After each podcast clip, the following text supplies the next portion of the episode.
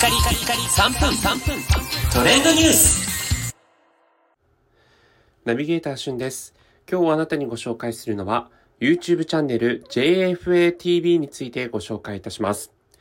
えーこちら、日本サッカー協会公式 YouTube チャンネルとなっておりまして、先日行われました、えー日本代表のワールドカップの模様が、まあ、えーメディアではなかなか語られない舞台裏にまで含めたの、えー映像というものが順次アップされております。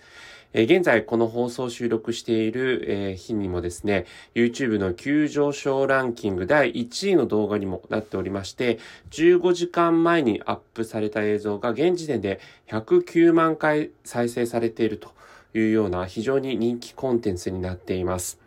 で、これまでですね、えーまあ、日本代表の、えー模様をですね、実際にこう、ワールドカップ、えーメンバーにこう、招集されるような、えこのワールドカップ始まる前からのね、模様が、えずっと順次アップされているんですが、まあ、やはり、えここ直近のですね、えワールドカップにおいての、まあ、ドイツ戦の逆転勝利だったりとか、えスペイン戦の逆転勝利の動画というものは、えー300万回を超える再生回数となっておりますので、まあ、非常にね、えーこの皆さんの、この、興味関心のね、えー高さというのも伺えるかなというところです。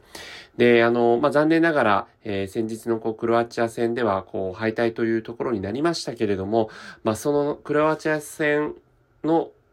試合開始前に、ま、どういったコミュニケーションがね、森保監督が行われていたのか、そして試合直後の、えーロッカールームの模様などもね、えー通常のメディアではこう入れないというような、えーそういったところを、この日本サッカー協会公認 YouTube チャンネルだからこその映像というものが見られますのでね、えー結構あの映像を見ると、本当にぐっとこう胸に込み上げるものが、え出るような、そんな映像にもなっておりますので、気になった方は、えーぜひ YouTube チャンネルチェックしていただければというふうに思います。あの、サムライブルーの奇跡という形でね、再生リストも、えー今回行われていますし、まあ、その他、やっぱりこの、